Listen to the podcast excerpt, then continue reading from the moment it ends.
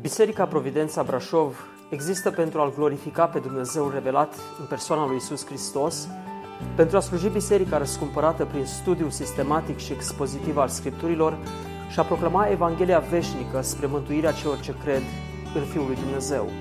Puteți asculta și alte mesaje sau serii de prelegeri vizitând website-ul nostru w w w punct providența brașov punct r o. Doresc să vă salut și eu în numele Domnului Iisus. Ne revedem după o lună, chiar și mai bine, o lună de zile. În perioada aceasta vreau să vă spun că ne-ați, ne-ați lipsit.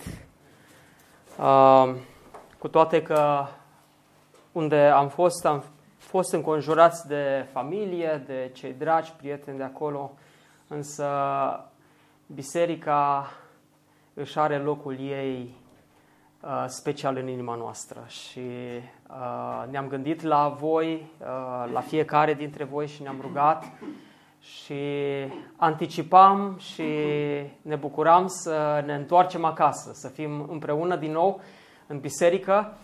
Uh, vreau să vă mulțumesc pentru rugăciuni. Uh, presupun că miercuri seara v-ați rugat să ne întoarcem cu bine. Amin. Ei bine, vreau să vă spun că ați avut multă credință. Pentru că joi, când trebuia să ne întoarcem, am trecut printr-o serie de peripeții. Nu este timpul suficient să vă povestim, poate la timpul de rugăciune miercuri o să vă povestim cum a lucrat Dumnezeu ca să putem ajunge astăzi să fim la această frumoasă sărbătoare a botezului fraților noștri, să ne bucurăm împreună. Pentru ziua aceasta vreau să vă rog să deschideți Cuvântul lui Dumnezeu la cartea Faptele Apostolilor. Faptele Apostolilor. Cum de-ați ghicit? uh, da. Unii ar spune, domnule, dacă este un eveniment așa, hai să mai schimbăm puțin atmosfera. Uh, lucrul acesta mi-aduce aminte de o întâmplare care a avut loc în viața lui uh, Calvin. Jean Calvin a fost uh, un teolog francez care a vrut să înceapă reforma în Franța. S-a întors la Dumnezeu, s-a convertit, uh, a studiat la Paris, la Universitatea din Paris și, cunoscându-l pe președintele Universității din Paris, l-a convins că ar trebui să facă ce a făcut Luther în Germania. Să înceapă reforma în Franța. Și firește autoritățile universității și nu numai ei, prelații și uh, Biserica Catolică din Franța au reacționat vehement și Calvin a trebuit să fugă din Franța și s-a refugiat în Elveția și a ajuns la Basel, unde a început să scrie acea celebră lucrare, Învățăturile credinței creștine, o lucrare masivă în care și-a expus toată teologia reformată în, această, în acest tratat de teologie. Nu după mult timp a ajuns la uh, Geneva și numele lui este legat de Geneva, de lucrarea care a avut loc în Geneva și timp de doi ani, din o mie cinci sute treizeci și șase, Calvin a început o lucrare masivă în Geneva și, într-adevăr, acolo visul lui de reformă a prins rădăcină. Dar după doi ani de zile a început să aibă probleme acolo pentru că el a luat o cale mai directă, mai strictă și uh, a încercat să impună anumite elemente din reformă care n-au fost primite de autoritățile din Geneva.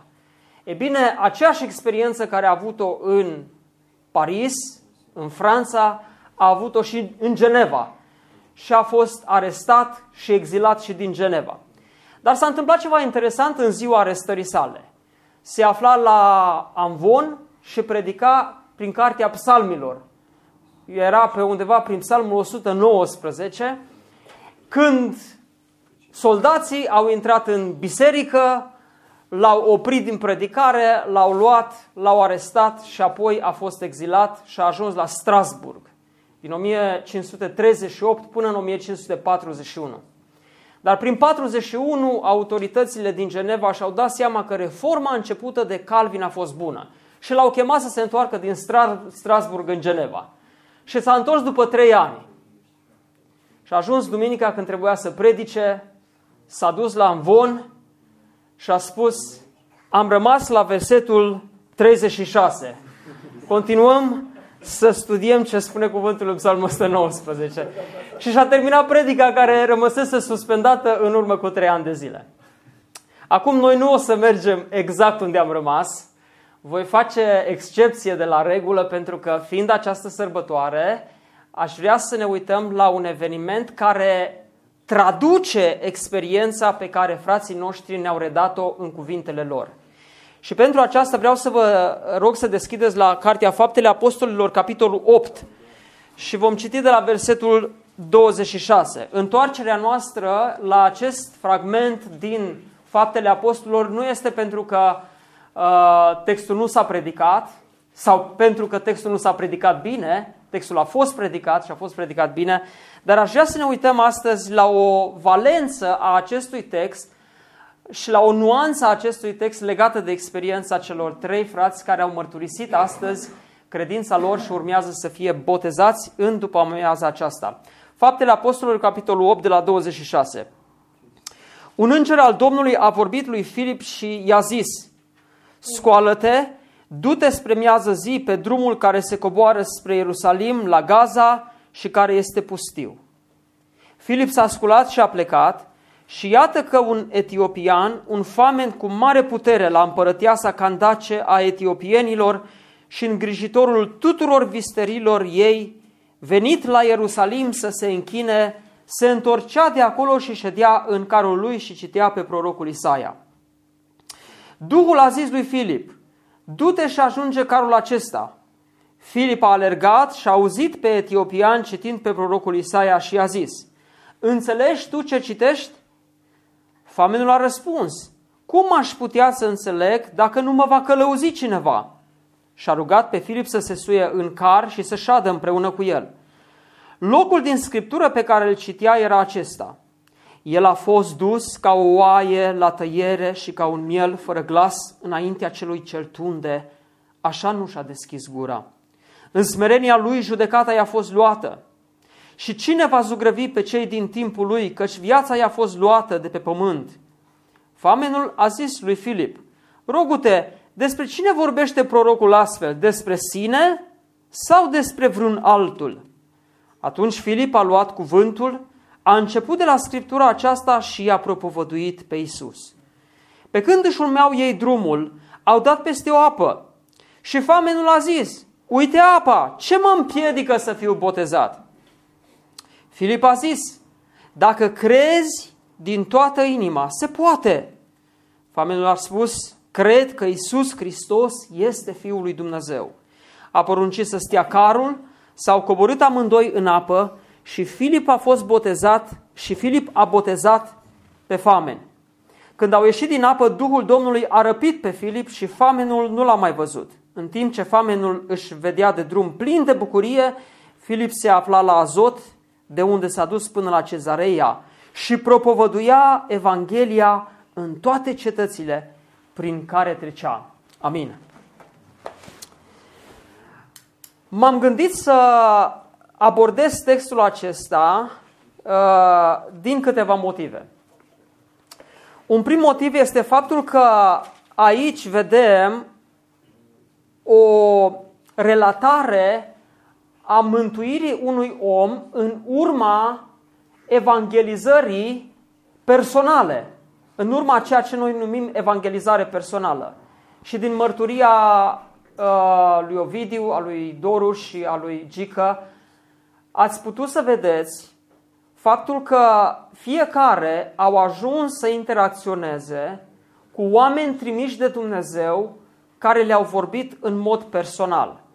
Chiar și în cartea Faptele Apostolilor, până în momentul acesta, vedem că Evanghelia a fost proclamată public. Au fost mulțimi la care Evanghelia a fost proclamată. Și acesta este primul exemplu în care avem de a face cu o evangelizare de tip personal, de la om la om. Și aș vrea să ne uităm la modul în care Dumnezeu l-a folosit pe Filip în contextul acesta, ca să fim încurajați și noi să continuăm, ca alături de proclamarea publică pe care o facem, în diverse circumstanțe, să continuăm să vorbim oamenilor în mod personal. Dumnezeu mântuiește atunci când vorbim oamenilor în mod personal. Nu disprețuiți acest tip de abordare. Este un mod în care Dumnezeu ne arată că El poate să aducă pe un om din moarte la viață. Un al doilea motiv pentru care am ales textul acesta este pentru că cineva, uitându-se la acest exemplu, ar putea să spună: locul în care Filip s-a dus să predice Evanghelia era total nepotrivit. Ce șansă aveai ca să vezi pe cineva mântuit în pustia aceea, în drumul de la Ierusalim spre Gaza, într-o pustie? Filip însuși putea să spună: Doamne, lasă-mă să stau aici în Samaria, aici sunt mulțimile, aici sunt oamenii. Ce mă trimiți tu, Doamne, pe mine tocmai în pustie? Dar cui să predic eu acolo în pustie? Nisipului? Dar Duhul lui Dumnezeu poate i-a adus aminte și de Ioan Botezătorul, care predica unde? În pustia Iudeii. Și acolo în pustia Iudeii erau mulțimi de oameni care veneau din Ierusalim, din Iudeia, din Galileea și erau botezați de Ioan în râul Iordan. Și chiar și în exemplu celor ce au adus astăzi mărturie, am putea spune ce șanse, ce șanse ar fi existat ca niște oameni care au ajuns în stradă să poată fi mântuiți. Și probabil au fost ispite de multe ori pe umerii lui Adi sau altora care l-au însoțit în această lucrare, ducându-ne acolo în stradă. Și așa cum Dorin a spus, chiar dacă grupul se întâlnea miercuri de miercuri, mare parte din grupul acesta venea pentru alt scop decât scopul de a auzi Evanghelia. Cu toate acestea, chiar dacă locul nu părea potrivit, și deseori Adi vă poate spune cât de greu era ca să treci de tulburările care erau, de comentariile care erau, de batjocura care adesea era adusă, și să, să continui să vorbești acestor oameni și să iubești. Ispita cea mai, cea mai grea era ca să continui să, să iubești pe oamenii aceștia. Chiar dacă reacția era puternică, chiar dacă adesea era bășcălie, batjocură și tot felul de reacții. Unii ar fi, spun, ar fi spus: domnule, locul e total nepotrivit. Lăsați pe oamenii aceștia, nicio șansă, locul nu este bun. Și totuși Dumnezeu ne arată prin exemplul lor că întotdeauna Evanghelia, acolo unde este potrivită, aduce mântuire. Niciun cuvânt de la Dumnezeu nu este lipsit de putere. Sau alții ar putea spune: generația asta de studenți este total lipsită de cunoștința lui Dumnezeu. Nu vă mai duceți în campus universitar, nu vă mai duceți pe la camerele studenților.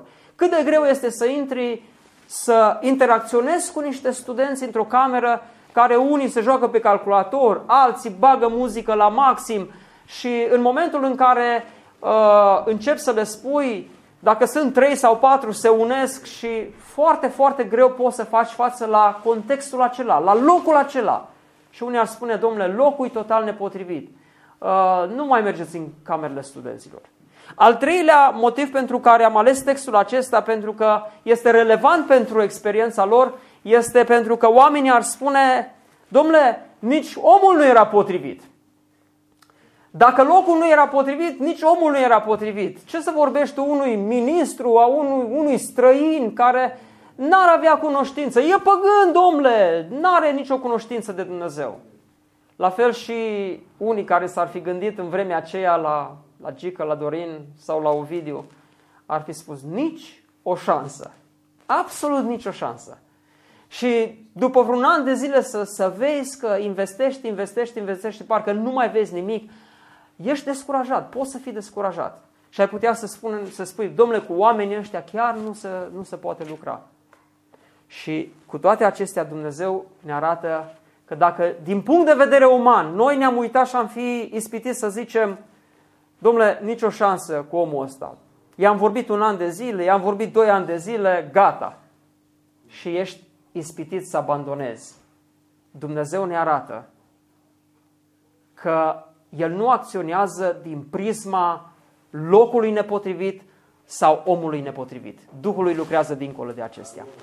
Acestea sunt motivele pentru care am ales textul acesta. Se potrivește foarte bine cu situația mărturiilor care au fost aduse în această zi. Și ce aș vrea să facem, așa cum am spus, este să încercăm să traducem experiența pe care ei au relatat-o în termenii Scripturii. Și să vedem cum, de această dată, din perspectivă divină, cum stau lucrurile. Ei ne-au povestit lucrurile din perspectiva lor, a experienței personale, din perspectiva umană. Dar acum ne vom uita și vom vedea cum stau lucrurile din perspectivă divină. Și din perspectivă divină, experiența relatată aici a lui Filip și a famenului etiopian este în forma aceasta. Există o pregătire. Este un timp de pregătire, apoi este un timp de proclamare și după proclamare urmează primirea cuvântului. Și aș vrea să ne uităm la aceste trei lucruri. Un timp de pregătire. Dumnezeu întotdeauna pregătește scena. Sunt lucruri care au loc în viața omului înainte ca el să audă cuvântul lui Dumnezeu. Și dacă ar fi fost timp ca cei trei frați ai noștri să ne fi povestit, până în momentul în care în seara aceea Adi să îi vorbească lui, uh, lui uh, Doru și apoi lui Gică și Alin să fie cu Alex și să-i vorbească lui Ovidiu, au fost anumite lucruri pe care Dumnezeu deja le-a făcut în viața lor. Și exista deja o pregătire a lor pentru a auzi cuvântul lui Dumnezeu. De aceea, să știți, ori de câte ori mergem să vestim Evanghelia, trebuie să știm că Dumnezeu este la lucru dincolo de ceea ce noi vedem. Amin.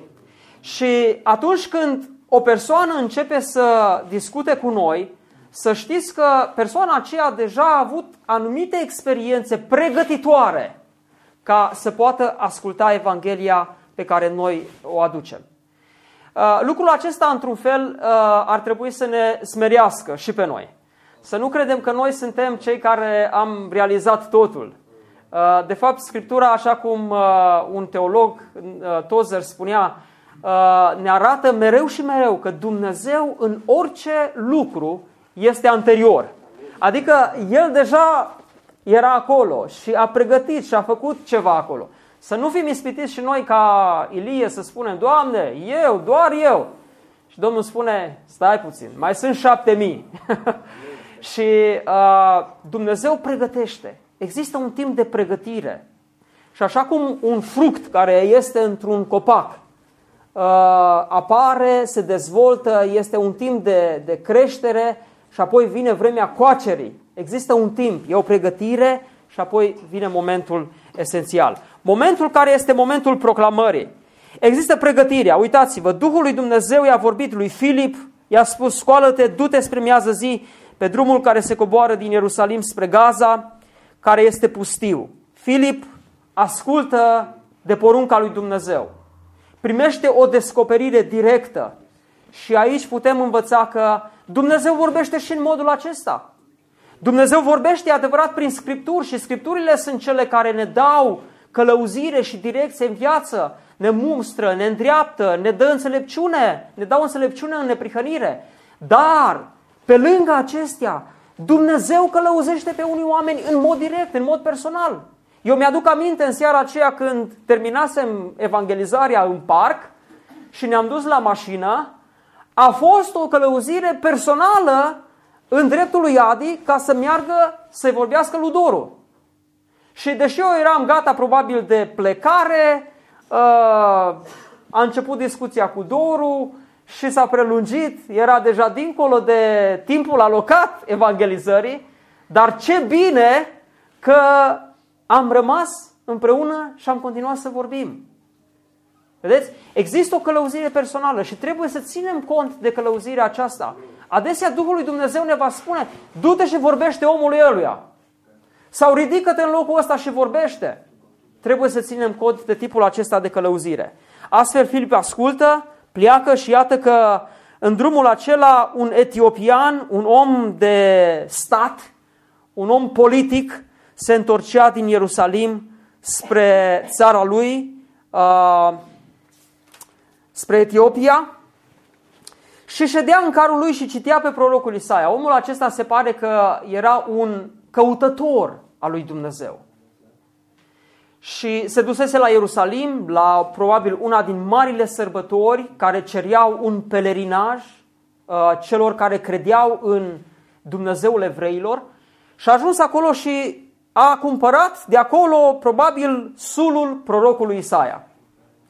Și acum citea din sulul prorocului Isaia, ca să-l poată citi învățase și ebraica, pentru că sulul era scris în ebraică, și se întorcea acum înspre țara lui și citea, încerca el să înțeleagă multe lucruri pe care nu le pricepeau. Acum, cei trei vă pot spune că atunci când au început să audă cuvântul, să audă Evanghelia, multe din lucrurile acestea cred că erau limbi străine pentru ei. Adesea noi presupunem că oamenii pricep tot ce vrem să le spunem, dar există o cunoaștere limitată. Ceea ce remarcăm însă era că a fost o căutare a lui Dumnezeu, da? Dar în căutarea aceasta era nevoie de un lucru esențial și lucrul de care era nevoie era proclamarea Evangheliei. Omul trebuie să audă Evanghelia.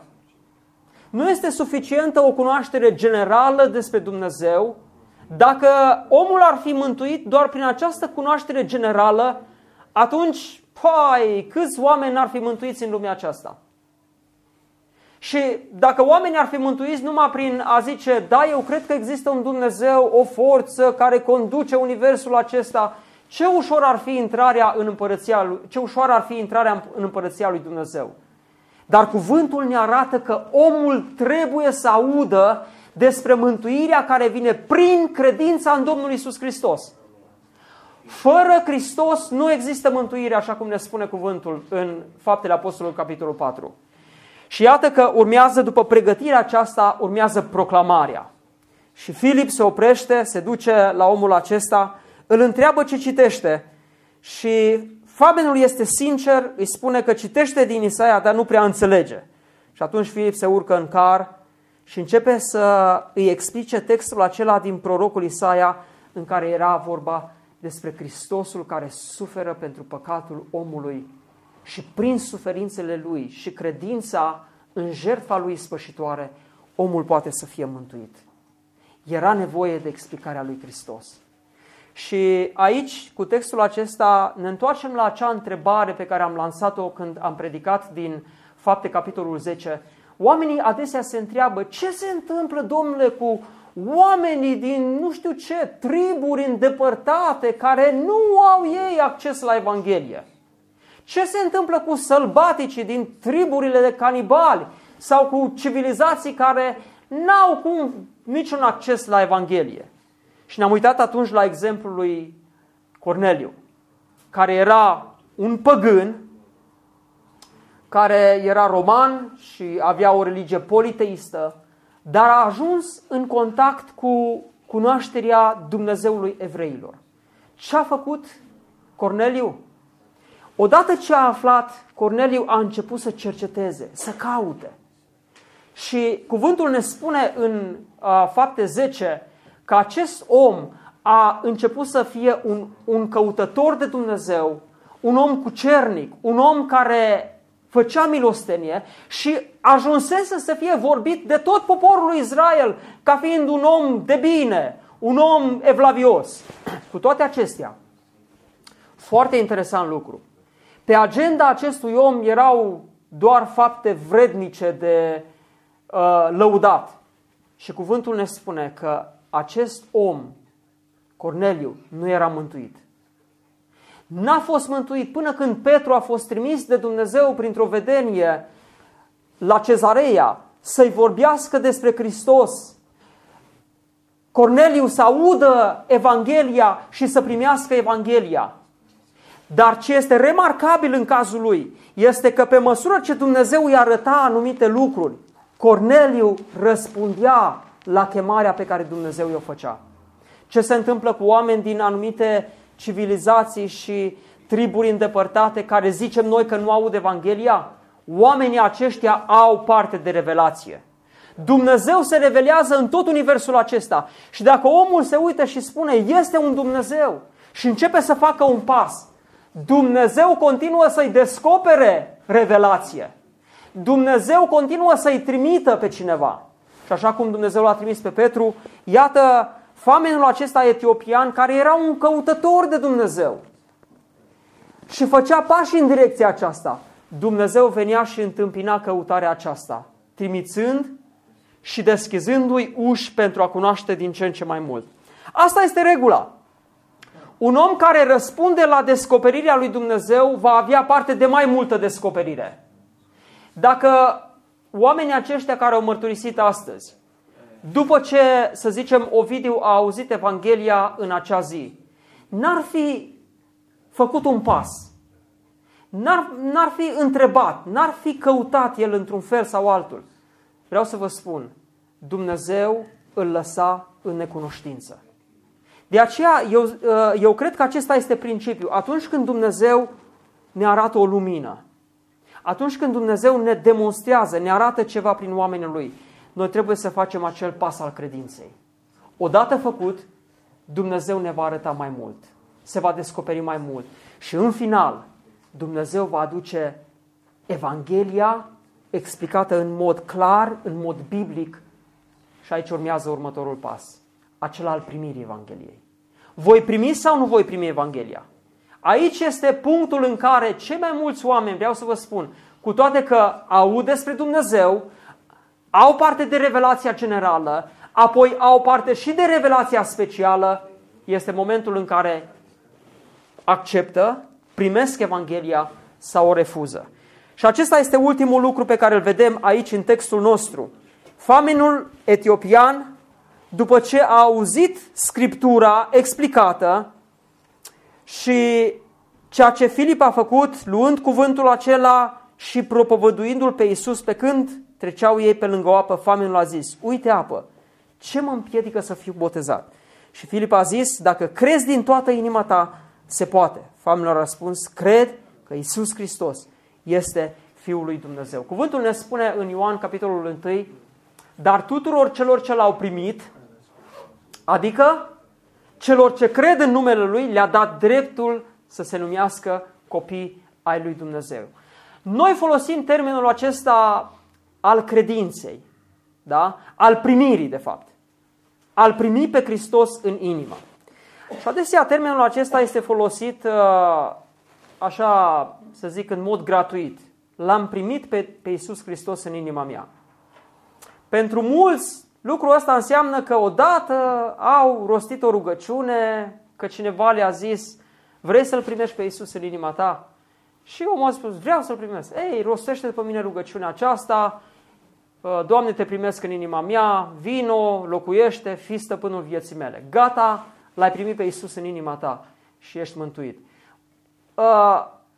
Există în, în genul acesta de abordare riscul, riscul de a comunica unora o evanghelie ușoară. Da? Rostește rugăciunea aceasta și dacă l-ai primit, dacă zici că îl primești pe Domnul, gata, l-ai primit pe Domnul Iisus în inima ta. Aici există riscul de a reduce, de a diminua greutatea Evangheliei. Pentru că ce înseamnă a-L primi pe Iisus în inimă, ce implică a-L primi pe Iisus în inimă, în primul rând implică credința.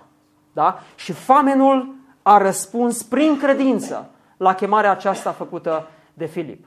În al doilea rând, primirea lui Iisus Hristos implică pocăința. Implică recunoașterea depravării din inima omului. Recunoașterea faptului că omul este pierdut și fără Hristos nu are nici o șansă. Pocăința. Și vreau să vă spun în al treilea rând, primirea aceasta a Evangheliei înseamnă și botezul. Oamenii spun adesea, a, botezul nu este decât o mărturie a unui cuget curat uh, și așa mai departe. Însă vreau să vă spun, dragii mei, Scriptura ne arată că botezul are o greutate în relația aceasta a omului cu Dumnezeu. Și aș vrea să nu diminuăm greutatea botezului. E adevărat, noi spunem, botezul nu mântuiește, pentru că nu intrarea omului în apa botezului realizează actul mântuirii în sine. Da? Nu faptul că omul intră în apa botezului se spală de păcate. Adesea oamenii au impresia că în ziua botezului ei intră în apă și acolo, ca și cum ar apăsa pe un buton, toate păcatele s-au șters. Ca și cum noi, când avem probleme cu computerul și nu mai merge deloc, zicem, radem totul, da? Formatăm, ștergem totul. Unii cred că botezul are rolul acesta de a șterge toate păcatele pe care le-au făcut ei până în momentul acela. Atunci, dacă botezul și apa botezului ar, ar rezolva problema în felul acesta, ce rost mai avem de sângele lui Hristos? Căci Scriptura ne spune că sângele lui Hristos ne curățește de orice păcat. Și atunci lucrurile puse în lumina corectă a Scripturii stau în felul acesta. În momentul în care omul răspunde prin credință la proclamare și la chemare, înaintea lui Dumnezeu el este declarat, datorită lui Hristos și a sângelui vărsat pe cruce, el este declarat drept. Da? Omul primește darul acesta al mântuirii prin credință. Hristos a murit pentru păcatele omului și omul vine prin credință și pocăință la piciorul crucii și este declarat înaintea lui Dumnezeu drept. Ei, această experiență care este reală în inima omului trebuie să capete o, experiență, o, o expresie exterioară. Cum putem noi demonstra în mod vizibil, în mod fizic, ceea ce a avut loc la nivel subiectiv în interiorul ființei mele? În ce mod? Prin botez. Botezul așadar devine expresia exterioară a ceea ce a avut loc în mod interior în viața mea. Că eu pot spune m-am pocăit, m-am întors la Dumnezeu, dar botezul arată tuturor oamenilor de pretutinde, oamenilor care sunt prezenți în comunitatea locală și celorlalți, că acolo s-a tras o linie. Botezul arată o trecere dintr-un tărâm într-un alt tărâm, așa cum a fost trecut râul Iordan, da? De către poporul Israel. Ei au trecut dintr-o zonă într-o altă zonă, dar Dumnezeu deja le dăduse țara. Ei deja erau stăpâni pe țara aceea. Cu toate acestea, ei în mod fizic trebuiau să treacă prin apele Iordanului, să treacă dincolo și să înceapă să ocupe țara, ceea ce de drept era a lor. De fapt, de fapt, în realitate, intra în posesie doar în momentul în care puneau piciorul și mergeau mai departe.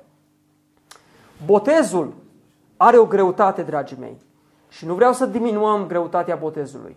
Nu stă în botez actul mântuirii, ci botezul face parte din complexul acesta de evenimente care toate arată cum Dumnezeu aduce pe un om în împărăția Lui. De aceea aș vrea să luăm cu mare seriozitate actul acesta care se va face în această zi. Frații noștri vor mărturisi și vor intra într-un mod vizibil în aceste ape ale Iordanului și îl vor trece dincolo. Vedeți? Până nu se face botezul, oamenii încă zic, ești încă în câmpiile Moabului. Da? Ești încă în partea asta la altă. Dar în momentul în care cineva se botează, deja este clar pentru toată lumea. Omul ăsta s-a pocăit. Omul ăsta e deja de partea cealaltă. Și vreau să vă spun, în înțelegerea foarte, mult, foarte multe oameni din cultura noastră, este că până în momentul botezului, tu încă ești pe partea asta la altă. Da? O, te-ai fi pocăit tu, a, tu zici că te-ai pocăit, da, și noi ne pocăim, da? Că așa zice preotul, trebuie să ne pocăim tot, da? Ai credință și noi avem credință. Dar unde vine problema? La botez. N-are nimeni treabă că, a, te-ai pocăit, ai crezut-o, dar când vine botezul, sună, nu face, plânge, mai amână, mai... De ce? Pentru că acolo este o declarație pe care o faci și toată lumea știe, gata, s-a terminat. Înțelegeți? Când m-am căsătorit cu soția mea, Trișa, am cerut-o, ne-am logodit, dar a venit ziua căsătoriei când o declarație a fost făcută. Am fost întrebat, o iei în căsătorie pe Trișa? Și eu am spus da. Da? Vorba aceea, declarația aceea a avut o greutate. În ochii lui Dumnezeu noi eram deja uniți, eram, da, în ziua când am zis da și a venit inelul ăsta pe mână, de acolo toate fetele care au mai visat și au mai sperat și mai trimiteau e-mail-ul și sperau, sperau, sperau, de acolo buh, a explodat totul și s-a terminat. Inbox-ul meu s-a liniștit. Da? N-a mai venit uh, nicio tulburare, deja de acolo nu mai era nicio problemă. Da? Și am apreciat foarte mult că Ovidiu a avut îndrăzneala să spune mamei lui, iată ce decizie am luat, iată ceea ce voi face și gata, acolo se trage o linie. Este o delimitare. Da? Aș vrea să vedem în acest act al botezului ceva autentic, ceva ce se întâmplă și Dumnezeu să binecuvânteze pe cei ce se vor boteza astăzi. Asta înseamnă, dragii mei, experiența, o pregătire, o proclamare și o primire. În primirea aceasta este pocăința și credința, dar în primirea aceasta trebuie să vedem și locul botezului. Și de aceea vreau să vă provoc, dragii mei, pe cei care nu v-ați botezat și n-ați făcut actul acesta care este biblic. Din punctul meu de vedere, una din cele mai ușoare doctrine de demonstrat din Scriptură este botezul. Botezul făcut după pocăință și după credință. Cei care n-ați făcut lucrul acesta, Dumnezeu să vă ajute să-l faceți. Astfel veți împlini Scriptura și astfel veți trece definitiv pe malurile de Iordanului, de cealaltă parte, și veți fi parte din comunitatea de credință mântuită prin Domnul Iisus Hristos. Așa să vă ajute și să ne ajute Dumnezeu. Amin.